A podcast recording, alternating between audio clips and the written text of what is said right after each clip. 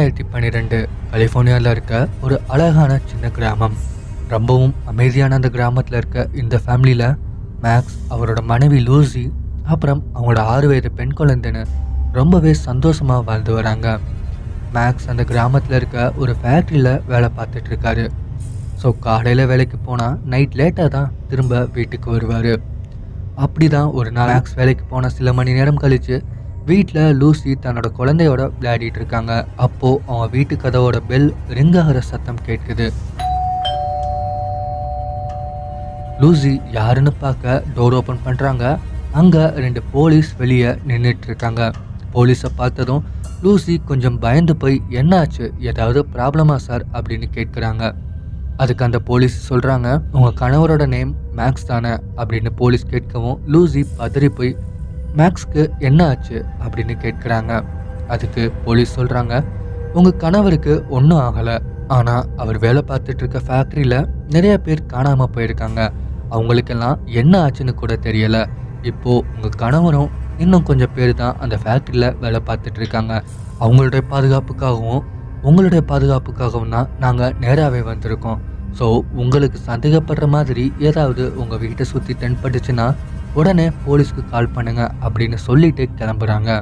உடனே லூசியும் வீடை நல்லா லாக் பண்ணிட்டு தன்னோட ரூம்குள்ளே போயிட்டு மேக்ஸுக்கு கால் பண்ணி நடந்த எல்லாத்தையும் சொல்லிட்டு இருக்காங்க. அதுக்கு மேக்ஸ் சொல்கிறாரு நீ ஒன்றும் பயப்படாத. நான் சீக்கிரமே வீட்டுக்கு வந்துடுறேன்னு சொல்லிட்டு கால் கட் பண்ணிடுறாங்க. லூசி ரூமில் இருந்த தன்னோட குழந்தைய தூக்கிட்டு கிச்சனுக்கு போய் அங்கே வேலை பார்த்துட்டு இருக்காங்க. அவங்க வேலை பார்த்துட்டு இருக்கும்போது ஒரு கெட்ட வாசனை வருவதை கவனிக்கிறாங்க. என்ன இது? இவ்வளோ நேரம் இங்கே எந்த நாத்தமும் இல்லாமல் தானே இருந்துச்சு.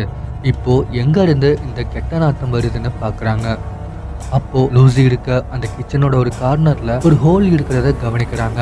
அந்த ஹோல் கிட்ட லூசி போகும்போது அந்த கெட்ட நாத்தம் அதிகமாகிட்டே போகுது. அப்போ தான் அவங்களுக்கு தெரிய வருது இந்த ஹோல் வழியாக தான் அந்த கெட்ட நாத்தம் வருதுன்னு. உடனே ஒரு துணியால் தன்னோட முகத்தை கவர் பண்ணிட்டு அந்த ஹோல் வழியாக அப்படி எதனால் இந்த கெட்ட நாத்தம் வருதுன்னு பார்க்குறாங்க அதை பார்த்த லூசிக்கு மிகப்பெரிய அதிர்ச்சி. லூசி அப்படி என்ன பார்த்தாங்கன்னா அந்த ஹோல்க்கு இந்த சைடு நிறைய உடல்கள் பிளாஸ்டிக் கவர்ஸ்னால சுத்தப்பட்டு கிடக்கு. அதில் ஒரு உடலோட பிளாஸ்டிக் கவர் மட்டும் எலிகள்னால கிழிக்கப்பட்டு அதன் மூலமாக இந்த கெட்ட நாத்தம் வருதுன்னு தெரிய வருது. இதை பார்த்து அதிர்ந்து போன லூசி உடனே தன்னோட ரூம்குள்ளே தன்னோட குழந்தைய தூக்கிட்டு போய் அங்கேருந்து போலீஸ்க்கு கால் பண்ணுறாங்க போலீஸ்க்கு கால் பண்ணி இப்போ லூசி பார்த்த அந்த உடல்கள் பற்றி சொல்லிட்டு அடுத்து தன்னோட கணவர் மேக்ஸ்க்கு கால் பண்ண போகிறாங்க அப்போ லூசியோட வீட்டு கதவோட பெல் அடிக்கிற சத்தம் கேட்குது. லூசி தன்னோட குழந்தைய ரூம்குள்ளே விட்டுட்டு பயத்தோடைய மெதுவாக போய் யார் வெளியே இருக்காங்கன்னு பார்க்குறாங்க லூசி பயத்தோடைய யாருன்னு பார்க்குறாங்க அங்கே லூசியோட கணவர் மேக்ஸ் நின்றுட்டுருக்காரு இருக்காரு. வெளியே நிற்கிறது. மேக்ஸ்னு தெரிஞ்ச உடனே வேகமாக கதவை திறந்து மேக்ஸை கட்டிப்பிடிச்சு அழுக ஆரம்பிக்கிறாங்க. அப்போது மேக்ஸ் கேட்குறாரு என்ன ஆச்சு லூசி? ஏன் இப்படி அழுகிற? அப்படின்னு கேட்கவும் லூசி அழுகிறத நிப்பாட்டிட்டு மேக்ஸ் அங்கே அங்கே கிச்சனுக்கு கீழே நிறைய உடல்கள் இருக்கு. அப்படின்னு மேக்ஸ் கூப்பிட்டு கிச்சனுக்கு வெளியே நின்றுட்டே காட்டுறாங்க. மேக்ஸ் மட்டும் உள்ளே போய் பார்க்குறாரு பார்த்ததும் மேக்ஸ் ஒரு துணியை எடுத்துகிட்டு வந்து அந்த ஹோலை க்ளோஸ் பண்ணி கொஞ்ச நேரத்துக்கு அந்த கெட்ட நாத்தம் வராத மாதிரி பண்ணுறாரு அப்புறம் மேக்ஸ் பின்னாடி திரும்பி லூசியை பார்த்து ஒன்றுமில்ல லூசி நீ ரூம்குள்ளே போ நான் இதை பார்த்துக்கிறேன்னு சொல்கிறாரு அப்போது லூசி சொல்கிறாங்க இல்லை வேண்டாம் மேக்ஸ் நான் போலீஸ்க்கு கால் பண்ணி சொல்லிட்டேன். அவங்க வந்து எல்லாத்தையும் பார்த்துப்பாங்க அப்படின்னு சொல்கிறாங்க லூசி சொன்னதை கேட்ட மேக்ஸ் ஒரு செகண்ட் அதிர்ந்து போய் என்ன சொன்ன? போலீஸ்கிட்ட சொல்லிட்டியா? உன்னை யார் போலீஸ்க்கு கால் பண்ண சொன்னது? அப்படின்னு ரொம்பவும் கோபமாக கத்துறாரு. இதை பார்த்த லூசி பயந்து போய் மேக்ஸ் என்ன ஆச்சு? நீங்கள் ஏன் கோபப்படுறீங்க? அப்படின்னு கேட்குறாங்க. அதுக்கு மேக்ஸ் நீ ரூம்க்கு போ அப்படின்னு சொல்லிட்டு அங்கே கிச்சனுக்குள்ளே இருக்க ஒரு கத்தியை கையில் எடுக்கிறாரு. அதை பார்த்த லூசிக்கு மேக்ஸ் என்ன பண்ணுறாருன்னு புரியாமல் மேக்ஸ் என்ன ஆச்சு? எதுக்கு இப்படி பண்ணுறீங்க? நானும் நம்ம பொண்ணும் ரொம்பவே பயந்துருக்கோம் அப்படின்னு சொல்கிறாங்க அப்போது மேக்ஸ் சொல்கிறாரு இவ்வளவு நாள் உனக்கு தெரியாமல் இருந்துச்சு. ஆனால் இப்போது உனக்கு தெரிஞ்சிருச்சு. உன்னை விட்டால் நான் போலீஸில் மாட்டிப்பேன். அதனால உன்னையும் மற்றவங்க மாதிரி கொலை பண்ண போகிறேன்னு சொல்கிறாரு இதை கேட்ட லூசி அதிர்ந்து போய் மேக்ஸ் என்ன சொல்கிறீங்க நீங்கள் தான் அவங்கள கொலை பண்ணீங்களா? அப்படின்னு கேட்கும்போது மேக்ஸ் கையில் கத்தி எடுத்துட்டு வந்து லூசியை கொலை பண்ண முயற்சி பண்ணுறாரு ஆனால் லூசி மேக்ஸ் கிட்ட இருந்து தப்பிச்சு ரூம்குள்ளே போய் உள்பக்கமாக லாக் பண்ணிக்கிறாங்க. பெட்டில் இருந்த தன்னோட குழந்தைய தூக்கிட்டு ரூமோட கார்னரில் போய் நின்றுக்கிறாங்க மேக்ஸ் வெளியே ரூமோட கதவை உடைக்க முயற்சி பண்ணிட்டு இருக்கிறாரு. ரூம்க்கு உள்ள லூசியும் லூசியோட பொண்ணும் ரொம்பவும் பயந்து போயிருக்காங்க. அப்போ வீட்டோட டோர்பெல் ரிங் ஆகிற சத்தம் கேட்குது. மேக்ஸ் மெதுவாக போய் ஜன்னல் வழியா யார் வெளியே நிற்கிறாங்கன்னு பார்க்குறாரு அங்க ரெண்டு போலீஸ் நின்றுட்டு இருக்காங்க இங்க ரூம்குள்ள இருக்க லூசி கண்டிப்பா வெளியே டோர் பெல் அடிச்சது போலீஸா தான் இருக்கணும்னு வேண்டிக்கிறாங்க. அப்போ திரும்பவும் அந்த ரூமோட கதவு தட்டுற சத்தம் கேட்குது.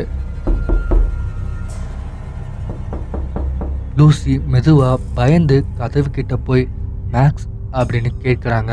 ரூம்க்கு வெளியே இருந்து வேற ஒரு வாய்ஸ்ல மேடம் நீங்க இப்ப வெளியே வரலாம் அப்படின்னு சத்தம் வருது.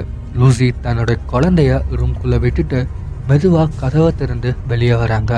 வெளியே வந்த லூசி அங்கே அந்த போலீஸ்காரங்களை பார்த்து அதிர்ந்து போகிறாங்க காரணம் என்னென்னா அங்கே அந்த போலீஸ் ரெண்டு பேரும் ரொம்பவே பயங்கரமான ஒரு முறையில் இறந்து கிடக்குறாங்க. இதை பார்த்த லூசி பயந்து போய் திரும்ப ரூம்குள்ளே போக முயற்சி செய்யும்போது அங்கே மேக்ஸ் கையில் கத்தியோட ரூம்க்கு முன்னாடி நின்றுட்டு மேடம் இப்போது நீங்கள் வெளியே வரலாம். அப்படின்னு சொல்லிட்டு தான் கிட்ட இருக்க கத்தியால லூசியை பார்த்து ஓங்குறாரு.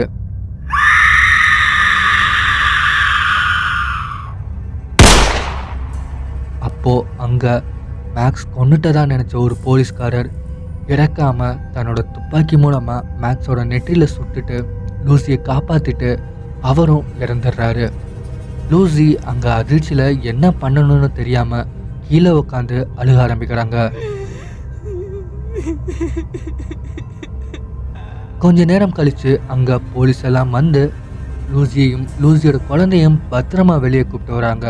அப்பதான் போலீஸ் சொல்றாங்க மேக்ஸ் ஒரு பயங்கரமான சீரியல் கில்லர்னும் எந்த அளவுக்கு பயங்கரமானவர்னா இது வரைக்கும் தன் கூட வேலை பார்க்குற அவரோட நண்பர்களையே கொலை செஞ்சு அவங்களோட உடல்களை அவரோட வீட்டுக்கு கீழேயே புதைச்சி வச்சுக்கிற அளவுக்கு பயங்கரமானவர்னு சொல்கிறாங்க கிட்டத்தட்ட இது வரைக்கும் மேக்ஸ்னால ஐம்பதுக்கும் மேற்பட்டவங்க இறந்திருக்கலாம்னு போலீஸ் சொல்றாங்க.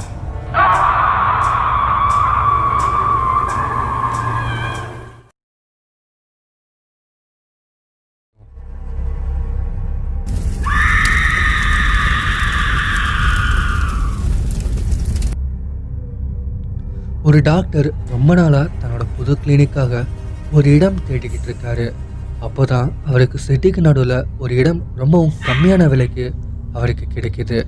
இப்படி சிட்டிக்கு நடுவில் ரொம்பவும் கம்மியான விலைக்கு நல்லா பெரிய இடம் கிடைக்கிறதுனால அந்த டாக்டரும் அந்த இடத்த பற்றி விசாரிக்காமல் வாங்கி தன்னோட கிளினிக்கையும் அங்கே ஆரம்பிக்கிறாரு. கிளினிக் ஆரம்பித்து ஒரு வாரம் ஆகிடுச்சு. ஆனால் இன்னைக்கு வரைக்குமே பேஷண்ட் யாருமே அந்த கிளினிக்கு வரல. சரி இப்போதானே கிளினிக் ஆரம்பிச்சிருக்கோம். அதனால இங்கே யாருக்கும் தெரிஞ்சிருக்காது. ஸோ போக போக பேஷண்ட் வருவாங்க அப்படின்னு நினச்சிட்டு தொடர்ந்து அந்த டாக்டர் அந்த கிளினிக்கு வர்றாரு. ஆனால் நாட்கள் போய்கிட்டே இருக்கே தவிர பேஷண்ட் யாருமே அந்த கிளினிக்கு வரல. டாக்டர் தினமும் கிளினிக் வந்து பேஷண்ட்டுக்காக காத்துக்கிட்டு இருந்து யாரும் வராதனால அங்கேயே கொஞ்ச நேரம் தூங்கிட்டு அப்புறம் எழுந்ததும் வீட்டுக்கு போயிடுவார். இப்படி தான் பல நாட்கள் போய்க்கிட்டே இருக்கு. அப்படி தான் ஒரு நாள் டாக்டர் கிளினிக் வந்து பேஷண்ட் யாரும் வராதனால வழக்கம் போல தூங்கிட்டு இருக்காரு. அப்போ யாரோ அந்த கிளினிக்குள்ள வர்ற மாதிரி சத்தம் கேட்குது. தம்பி! தூங்காதே தம்பி தூங்காதே. தூங்காதே தம்பி தூங்காதே. நீயும் உடனே அந்த டாக்டர் எழுந்து தன்னோட முதல் பேஷண்ட் வர்ற சந்தோஷத்துல அந்த பேஷண்ட்டை உள்ள வர சொல்றாரு. அப்போ ஒரு பொண்ணு அந்த கிளினிக்குள்ள வர்றா. டாக்டர் அந்த பொண்ணை உள்ளே வர சொல்லிட்டு உட்கார சொல்கிறாரு உடனே அந்த பொண்ணும் உள்ளே வந்து டாக்டருக்கு முன்னாடி உட்காந்து தன்னோட பிரச்சனையை சொல்ல ஆரம்பிக்கிறா. டாக்டர் எனக்கு சீக்கிரம் குணமாகுமா? அப்படின்னு அந்த பொண்ணு கேட்கிறா. அதுக்கு டாக்டர் சொல்கிறாரு கண்டிப்பாக உங்கள் பிரச்சனை என்ன மேடம்? அப்படின்னு டாக்டர் கேட்குறாரு. அதுக்கு அந்த பொண்ணு சொல்கிறா ஒன்றா ரெண்டா? நிறையா இருக்குது டாக்டர் அப்படின்னு அந்த பொண்ணு சொன்ன உடனே அந்த டாக்டருக்கு மனசுக்குள்ளே ரொம்பவும் சந்தோஷம். இவ்வளவு நாள் பேஷண்ட் யாருமே வரல. ஆனால் இன்னைக்கு வந்த இந்த பேஷண்ட்க்கு நிறைய பிரச்சனைன்னு சொல்கிறாங்க இந்த பொண்ணோட பிரச்சனையை மட்டும் சரி பண்ணிட்டா அவரோட கிளினிக்கு நிறைய பேஷண்ட்ஸ் வருவாங்கன்னு மனசுக்குள்ளேயே யோசிக்கிறாரு. அப்போது அந்த பொண்ணு சொல்கிறா நான் சுத்த சைவம் டாக்டர். ஆனால் இப்போல்லாம் எனக்கு மாமிசம் சாப்பிடணும் போல இருக்குது அப்படின்னு அந்த பொண்ணு தன்னோட பிரச்சனையை டாக்டர் கிட்ட சொல்ல ஆரம்பிக்கவும் அந்த டாக்டர் அந்த பொண்ணு சொல்கிறத கேட்க ஆரம்பிக்கிறாரு. எனக்கு ஜீன்ஸ் டிஷர்ட் தவிர எதுவுமே பிடிக்காது. ஆனால் இப்போல்லாம் எனக்கு சேலை மட்டும்தான் கொடுக்குறாங்க. அந்த கோபத்தில் யாரையாவது நாலு அறை அறையலாம்னு கூட எனக்கு தோணுது. அப்படின்னு அந்த பொண்ணு சொன்ன உடனே டாக்டர் பதறி போய் சேராக பின்னால் தள்ளி போட்டுக்கிறாரு. சரிம்மா மேலே சொல்லு அப்படின்னு டாக்டர் சொல்லவும் நான் தேவதை மாதிரி அழகாக சிரிப்பேன்னு நிறைய பேர் சொல்லுவாங்க. ஆனால் இப்போல்லாம் நான் சிரிச்சா பேய் மாதிரி இருக்குன்னு சொல்கிறாங்க அப்படின்னு அந்த பொண்ணு சொன்னதும் டாக்டர் சொல்கிறாரு அது த்ரோட் இன்ஃபெக்ஷனாக இருக்கலாம். ஆமாம் எப்போ இருந்து இந்த பிரச்சனைகள் உங்களுக்கு இருக்குது மேடம் அப்படின்னு டாக்டர் கேட்டதுக்கு அந்த பொண்ணு சொல்கிறா இதோ இந்த இடத்துல என்னை உயிரோட எரிச்சதுக்கு அப்புறம் தான் டாக்டர் அப்படின்னு அந்த பொண்ணு சொன்ன உடனே பேய் மாதிரி சிரிக்க ஆரம்பிக்கிறா.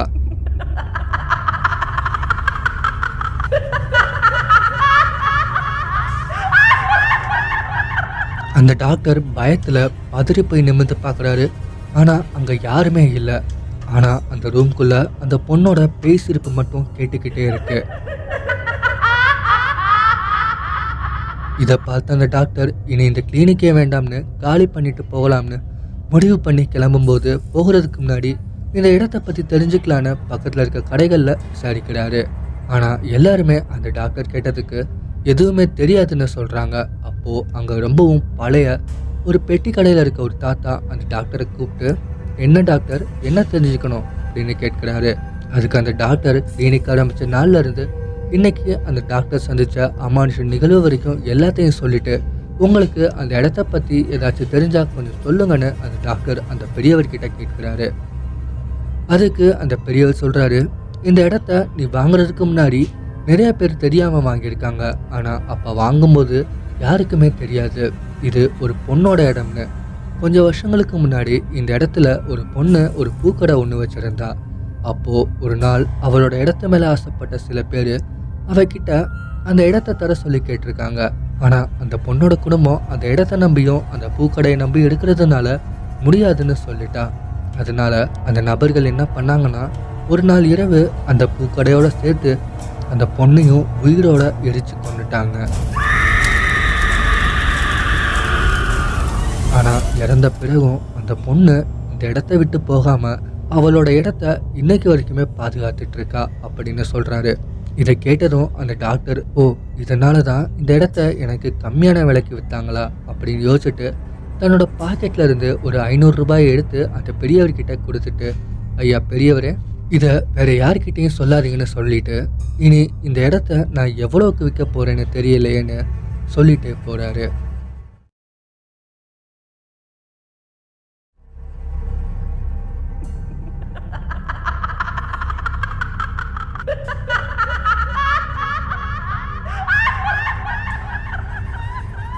லாக்டவுனால் எல்லாரும் வீட்டில் இருக்க இந்த நேரத்தில் ஒரு நாள் இரவு ஒரு பையன் தன்னோட வீட்டில் இருந்து ரெண்டு தெரு தள்ளி இருக்க அவனோட நண்பர்கள் கூட விளையாடிட்டு திரும்ப தன்னோட வீட்டுக்கு ஜாலியாக துள்ளி குதிச்சுட்டு அந்த தெரு வழியாக தனியாக போயிட்டு இருக்கான். அப்போது அந்த பையன் முதல் தெரு வழியாக நடந்து போகிறப்ப அவனை யாரோ ஃபாலோ பண்ணுற மாதிரி அவனுக்கு தோணுது. உடனே அந்த பையன் திரும்பி பார்க்குறான். ஆனால் அங்கே யாருமே இல்லை. அப்போ தான் அந்த பையன் கவனிக்கிறான். அந்த தெருவில் அந்த பையனை தவிர வேற யாருமே இல்லை. என்ன இது? இன்னைக்கு ஏன் இந்த தெருவில் யாருமே இல்லை? லாக்டவுனாக இருந்தாலும் இந்த தெருவில் ஆளுங்க இருப்பாங்களே. ஒருவேளை எல்லாரும் தூங்க போயிட்டாங்களோ? சரி நமக்கு எதுக்கு இந்த ஜென்ரல் காலேஜ்லாம் நாம் முதல்ல வீட்டுக்கு சீக்கிரமாக போகலாம் இல்லைன்னா அம்மா திட்டுவாங்க. அப்படின்னு நினச்சிட்டு வேகமாக அங்கேருந்து நடக்க ஆரம்பிக்கிறான். அப்போ யாரோ அந்த பையனுக்கு பின்னாடி நடந்து வர்ற மாதிரி சத்தம் கேட்குது.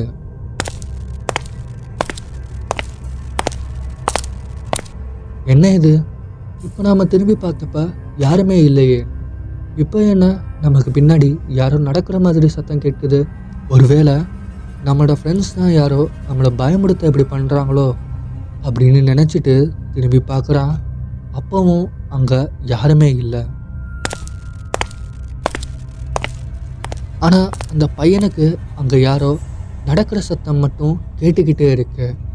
அதில் பயந்து போன அந்த பையன் வேகமாக அங்கேருந்து ஓட ஆரம்பிக்கிறான்.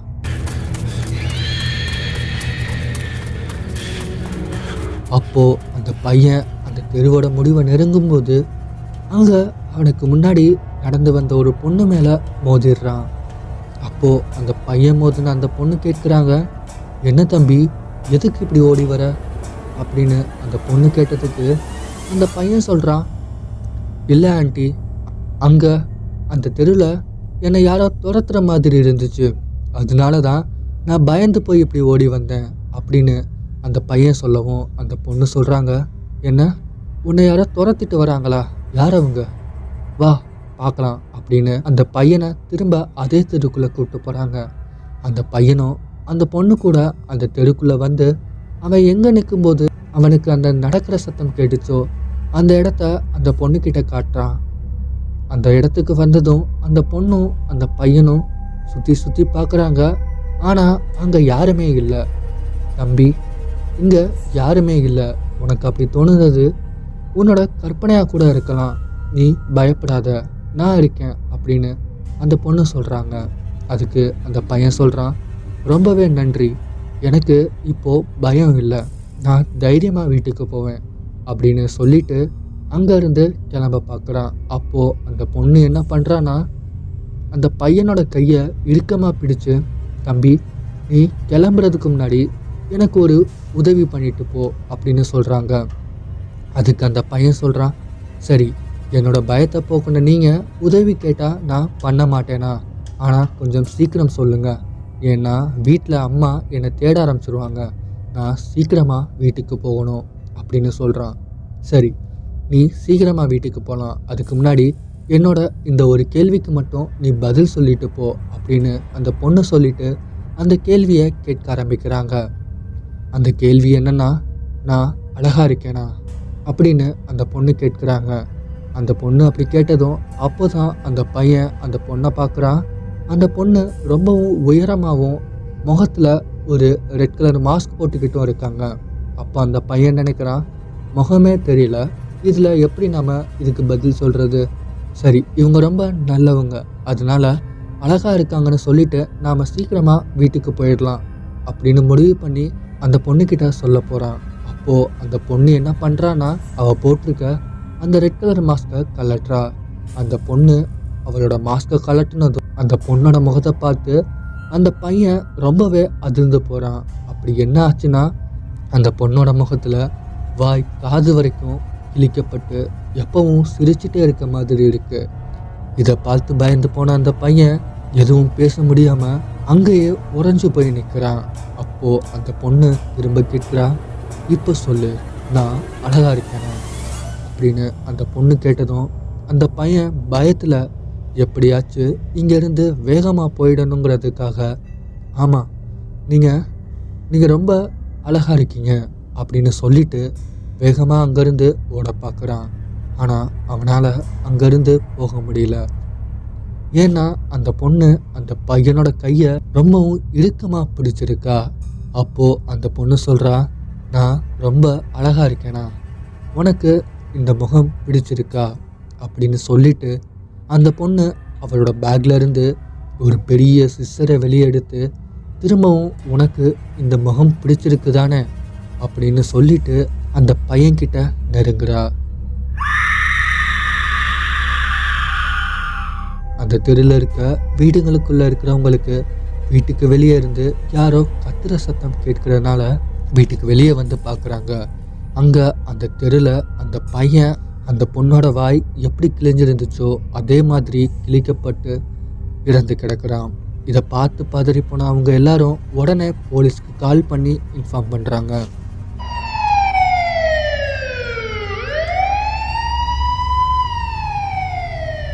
போலீஸும் அங்கே வராங்க வந்து அந்த பையனோட இறப்பை பற்றி விசாரிக்க ஆரம்பிக்கிறாங்க.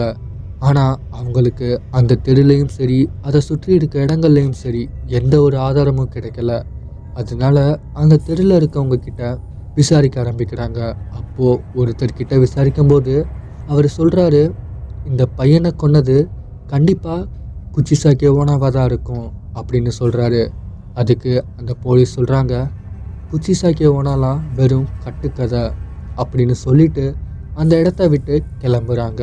அப்போது அங்கே இருக்கவங்க அந்த நபர்கிட்ட வந்து கேட்குறாங்க யார் அந்த குச்சிசாக்கி ஓனா? அப்படின்னு கேட்குறாங்க. அதுக்கு அவர் சொல்கிறாரு குச்சிசாக்கி ஓனா. அவ பல வருஷங்களுக்கு முன்னாடி வாழ்ந்த ஒரு அழகான பொண்ணு. அவளோட கணவருக்கு அவ மேலே ரொம்பவுமே காதலோடு இருந்தார். ஆனால் அந்த பொண்ணு அவ கணவருக்கு உண்மையாக இல்லாமல் அவரை ஏமாத்திட்டு இருந்தா. இது அவரோட கணவருக்கு தெரிஞ்சு இப்படி பண்ணாதன்னு நிறைய தடவை சொல்லியிருக்காரு. ஆனால் அந்த பொண்ணு தொடர்ந்து அவளோட கணவரை ஏமாத்திட்டே இருந்திருக்கா. இதனால கோபமடைஞ்ச அவளோட கணவர் என்ன பண்ணுறாருன்னா ஒரு பெரிய கத்தியை எடுத்து நீ ரொம்பவும் அழகாக இருக்கிறனால தானே இப்படி பண்ணுற அப்படின்னு சொல்லிட்டு அவளோட வாயை காது வரைக்கும் வெட்டி அவளை கொலையும் பண்ணிடுறாரு. அதனால இறந்து போன அந்த பொண்ணு பழி வாங்குறதுக்காக அன்னையிலிருந்து தனியாக போகிற சின்ன பசங்களை அவளோட கணவர் அவளோட வாயை வெட்டி கொலை பண்ணின மாதிரி கொலை பண்ணிட்டு இருக்கா. அது மட்டும் இல்லாமல் அவள் கிட்ட மாட்டின பசங்களை கொலை பண்ணுறதுக்கு முன்னாடி ஒரு கேள்வி ஒன்று கேட்பா. அந்த கேள்வி என்னன்னா நான் அழகா இருக்கேனா? அப்படின்னு கேட்டுட்டு அவளோட முகத்தில் மாட்டியிருக்க மாஸ்க்கு கழட்டி அவங்களுக்கு காட்டுவா.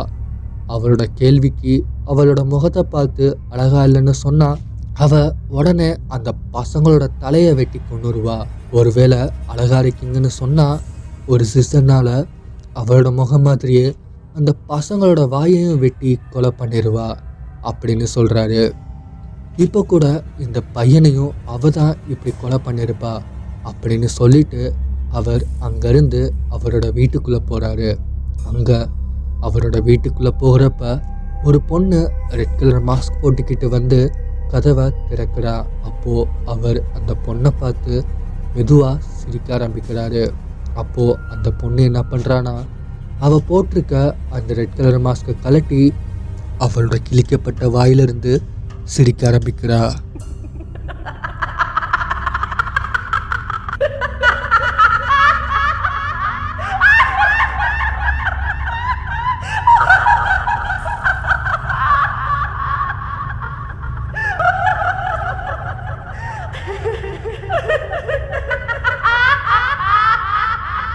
சரி இந்த வீடியோ பற்றின உங்களோட கருத்துக்களை கீழே கமெண்ட்டில் பதிவு பண்ணுங்கள் உங்களுக்கு பிடிச்சிருந்ததுன்னா லைக் பண்ணிவிட்டு மறக்காமல் உங்களுடைய நண்பர்களுக்கும் ஷேர் பண்ணுங்கள் அண்ட் உங்கள் கனவுல இது மாதிரியான பேய்லாம் வரக்கூடாதுன்னா ட்ரில்லர் தமிழா சேனலை மறக்காமல் சப்ஸ்கிரைப் பண்ணிவிட்டு பக்கத்தில் இருக்க பெல்லைக்கானையும் கிளிக் பண்ணிக்கோங்க.